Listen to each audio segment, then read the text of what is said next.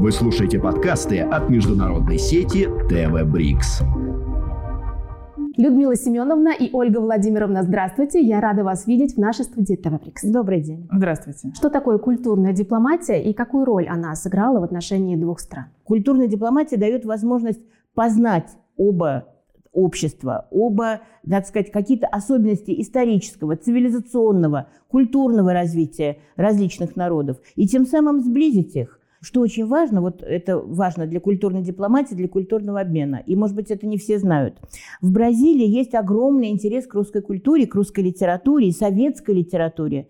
Существует огромная и очень фундаментальная переводческая школа. Они переводят, по-моему, вся классика русская и, в том, и советская переведена, в том числе поэзия, в том числе, например, такой э, замечательный советский поэт, но очень сложный для перевода, для нас даже и для чтения сложный, а уж для перевода тем более, как Владимир Маяковский. Они перевели просто ну, превосходно. И в одном из э, таких самых главных, может быть, э, самых основных э, университетов бразильских, это университет Сан-Паулу, издается журнал, который так и называется журнал по проблемам русской литературы и культуры. И вот мне хотелось бы привести э, очень хорошие слова э, посла э, Бразилии в России, господина Родриго Байна Суареса, который э, говорил о том, что э, какое, какое влияние на него оказала русская культура, что он с юности интересовался э, русской культурой и Россией, и э, очень увлекался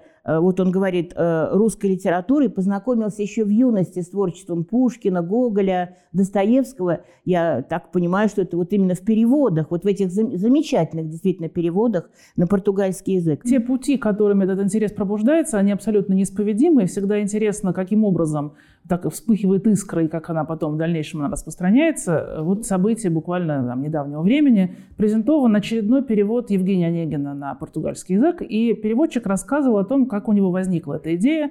Он пришел к переводу Пушкина через оперу Чайковского, а, а все это происходило во время ковида, и когда он работал и объяснял свой интерес к тому, что происходит, он сравнивал свою ситуацию с Болдинской осенью и рассказывал своим читателям о том, что такое Болдинская осень, о том, как поэт творил находясь в замкнутом пространстве и страдая от э, карантинов, наложенных холерой в тот момент, значит, а в 21 веке у нас другая чума, э, всю планету постигла. И ситуация, при которой человек не рисуется, а очень естественно и с большой эмоцией, волнением и внутренним э, чувством говорит о том, как он поставил себя на место поэта и фактически повторил его путь – вот. Это очень обаятельно, это очень привлекательно, потому что это не вымучено, это не назидательно, а это человек поделился своими чувствами, которые внятны нам, и тем, что он объяснил, это внятно и его читателям. Людмила Семеновна и Ольга Владимировна, вы перевели книгу Бориса Фаусту «Краткая история Бразилии на русский язык». Чем он так интересен русскому читателю? Когда нам предложили вот этот перевод, мы очень обрадовались, потому что это не просто обычная какая-то книга. Это знаковое произведение бразильской исторической науки, бразильской историографии. И автор этой книги, Борис Фаусту, это виднейший бразильский историк. Он, к сожалению, сейчас вот скончался уже в очень преклонном возрасте. И эта книга впервые была написана в 1994 году, переиздавалась бесчисленное количество раз – и э, чуть ли не каждый год даже в какой-то момент. А ее используют в школах, ее используют в университетах. В общем, ни один бразилец как бы не может пройти мимо этой книги. Она входит, э, так сказать, в образовательное такое пространство Бразилии. Книга эта была хорошо принята у нас, мы имеем много, так сказать, откликов, что действительно она помогает узнать Бразилию. Вот этот русский перевод, он помогает узнать Бразилию. Ну, э, а почему это? Это действительно часть культурной дипломатии, потому что эта книга, она позволяет читателю узнать, познать сложный, противоречивый, очень драматичный исторический путь Бразилии, понять особенности бразильской цивилизации, бразильского национального характера. Это вот как раз то, что именно сближает народы, то, что помогает им лучше, так сказать, узнать друг друга. И э, книга эта, она доведена до конца, автором доведена до конца 20 века, но мы для того, чтобы э, немножко актуализировать книгу и показать читателю, а что же было дальше, написали еще и послесловие, которое буквально доводило вот до того года, когда книга была издана. Ольга Владимировна, а насколько сильно эта книга Бориса Фаусту была адаптирована для российского читателя? Ну, надо сказать, что эта книга писалась бразильским историком для бразильской аудитории, и э, автор не рассчитывал на то, что она выйдет за пределы этой аудитории, потому что он не объясняет э, те вещи, которые очевидны его читателям и которые впитываются этими читателями с самого начала. В самой первой фразе автор заявлял о том, что все мы узнаем в школе или дома, что Бразилию открыл Педро Алвареш Кабрал.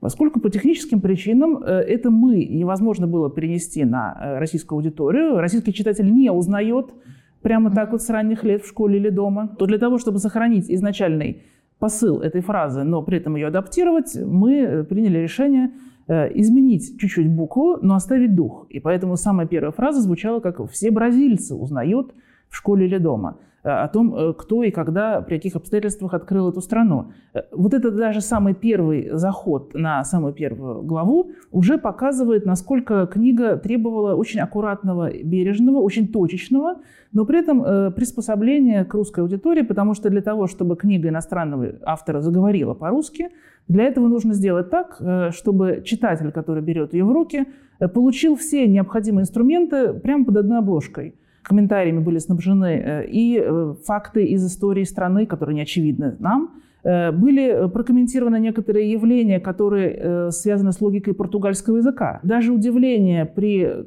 совершенно невинной фразе автора о том, что в начале самом, когда Португалия была колониальной империей и захватила Бразилию, которая для нее была важна в качестве остановки на пути в Индию – если даже на минуту задуматься об этом, как Бразилия может быть остановкой на пути в Индию, как можно идти направо, при этом думая, что идешь налево. Это совершенно невозможно, если не принимать масштаб, внимание масштаб э, коммуникаций, при которых для того, чтобы обогнуть Африку, действительно в какой-то момент нужно отклониться в Атлантическом океане, оказаться ближе к Бразилии, чем к Африке, и Бразилия становится стоянкой на пути кораблей, которые не останавливаются там, на том континенте, а отправляются дальше – огибают действительно и э, Африку, и из Атлантического океана переходят в Индийский. Бразильская история, она драматична, она э, и, и, и автор сделал так, что вот как, как подобно сжатой пружине, пружине, которая рас, распрямляется и э, ведет нас, и какие-то неожиданные зигзаги, повороты. И когда вот мы, скажем, мы знаем историю Бразилии, но когда мы переводили, у нас было такое ощущение, что вот мы сейчас завернем за поворот, а что там? Как будто мы не знаем этого. То есть как, как будто мы сейчас что-то узнаем новое, потому что действительно, и это вот в этом уникальность этой книги, своеобразие ее, и в этом интерес для русского читателя, потому что он даже иногда может не представлять, что его ждет. Вы неоднократно были в Бразилии, знаете эту страну хорошо, соответственно, и Россию вы хорошо знаете. Mm-hmm. Как вы на данный момент оцениваете перспективы культурной дипломатии в отношениях вот наших двух стран? Культурной дипломатии может очень много. Может очень много. И надо сказать, что в Бразилии она очень развита. Даже сейчас говорят, что есть э, культурное измерение бразильской внешней политики. И э, Бразилия, она рассматривается как инструмент достижения внешнеполитических целей. Более того, существуют различные уровни, на котором разворачивается эта культурная дипломатия, потому что есть уровень подписания договоров или каких-то договоренностей на самом высоком межгосударственном уровне, но есть и тот уровень, где осуществляются эти договоры, где осуществляются эти проекты и где люди говорят с людьми, а не бумаги говорят с бумагами. Не всегда мы, насыпая с утра в чашку кофе и значит, закладывая из сахарницы кусочек сахара, осознаем, что были такие периоды, когда вот эти вот банальные на сегодняшний наш взгляд распространенные продукты были основой экономики и предметом межгосударственных соглашений, противоречий, войн и конфликтов когда пиратские суда могли отправиться в море для того, чтобы отбить груз с сахаром, и это считалось богатой и замечательной добычей. Ну, вот. так, Из таких маленьких да. вещей создается большое удивление, а большое удивление – это залог того, что мы с интересом и с дружелюбием смотрим по сторонам и открываем для себя те вещи, которые нас же потом в результате обогащают.